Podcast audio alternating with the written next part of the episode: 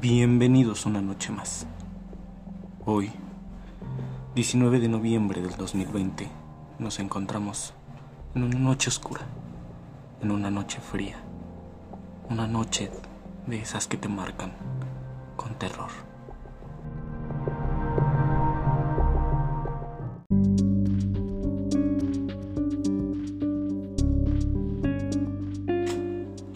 Esta noche les traigo un tema que ha pasado la historia en lo largo del tiempo. El día de hoy les voy a hablar del incidente de Roswell en la década de los 50, lo cual detonaría por supuesto la famosa existencia del Área 51.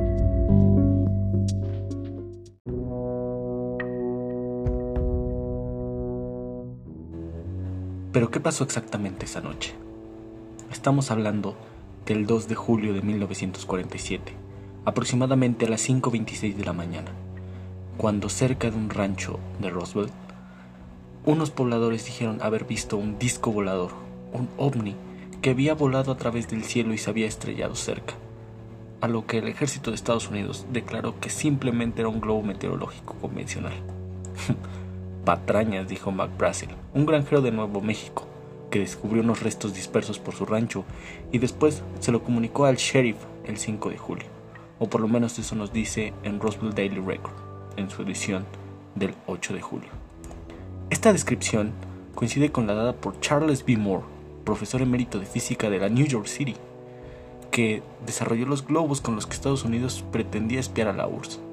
Así que, pues fue muy fácil para el gobierno de Estados Unidos lavarse las manos. Pero realmente, ¿qué pasó? Eso es lo que aquí venimos a encontrar, lo que vamos a debatir el día de hoy.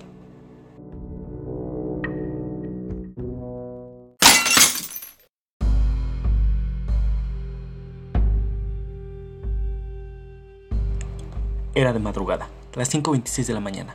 Mac Brassel salía de su casa, salía de su granjero y de repente ve unos restos dispersos en su rancho, cerca de la corona. ¿Qué era esto? ¿Qué cosa tan más extraña? se preguntó. Así que lo recogió y lo observó, y rápidamente fue a decirle al sheriff. El diario Roswell Daily Record publicaba que el misterioso aparato era un objeto de tamaño de una mesa, Poseía caucho de color gris esparcido, gran cantidad de papel de plata, cintas adhesivas con diseños florales y varillas de madera, pero no contaban por ningún lado con metal alguno que hubiese podido ser usado como motor. Tras la publicación del comunicado militar el 8 de julio y la visita a la zona del alto mando militar, la versión cambia y se atribuyen los hechos al impacto a un gran globo del proyecto Mogul, con los que Estados Unidos pretendía espiar a la URSS. Varios informes militares posteriores corroboraron esta versión. Lo absurdo es que se afirmó que las pruebas comenzaron en 1953 y el siniestro ocurrió en el 47. Entonces, ¿qué pasa con estas fechas? Para salvar esta incongruencia, los militares arguyeron que los testigos olvidan las fechas. Esta explicación podría ser convincente, claro, pero el suceso apareció en un gran número de rotativos americanos en 1947. Esta contradicción en el incidente ovni de Roswell no hizo más que alimentar las teorías sobre un lado más oscuro y paranormal.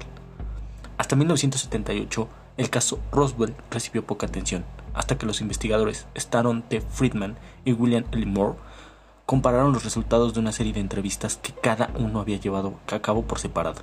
La versión oficial del globo quedaba en evidencia y se abría paso a las hipótesis del accidente de una nave de origen no terrestre, o sea, extraterrestre, ya que con la recuperación de varios cadáveres de alienígenas esto podría ser más que un hecho. El ingeniero Barney Bernard aseguró que pudo ver los cadáveres de los extraterrestres, uno de los cuales todavía sollozaba, estaba agonizante y, vaya, seguía vivo cuando fue descubierto. Unos investigadores aseguran que se recuperaron cuatro cuerpos y otros que fueron siete. Igualmente una discrepancia total. Pero en 1995, el productor de televisión Ray Santilli aseguraba tener en su poder la película con las autopsias practicadas a los tripulantes de la nave. Un anciano de 82 años, Jack Bannett, ex cámara de las Fuerzas Aéreas, era, al parecer, el autor de la grabación y de una copia que había ocultado durante décadas, asustado por la trascendencia de lo que vio. El astronauta del Apolo 14, Edgar Mitchell, aseguró que, aunque no fue testigo directo, también afirmó en numerosas ocasiones que Roswell fue un verdadero incidente relacionado con seres de origen no terrestre. basado en sus contactos de alto nivel dentro del gobierno, y dijo, yo he visto expedientes secretos ovnis, y no hay duda de que hubo este contacto con extraterrestres.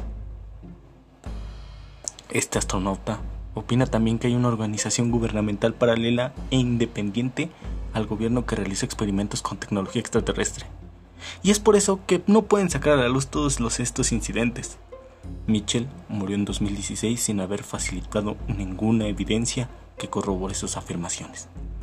Lo único claro es que, seguramente durante años, el incidente ovni de Roswell seguirá siendo un misterio, mientras algunos aprovechan para sacarle partido.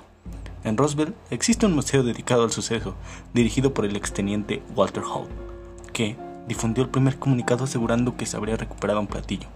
En la zona opera desde hace unos años una empresa dedicada a la venta de souvenirs y recorridos turísticos. Por 10 dólares te puedes comprar una bolsa de piedras de rancho y algo más de 50. Dormir una noche en la intemperie donde supuestamente, ya saben, pusieron los pies los visitantes de otro mundo.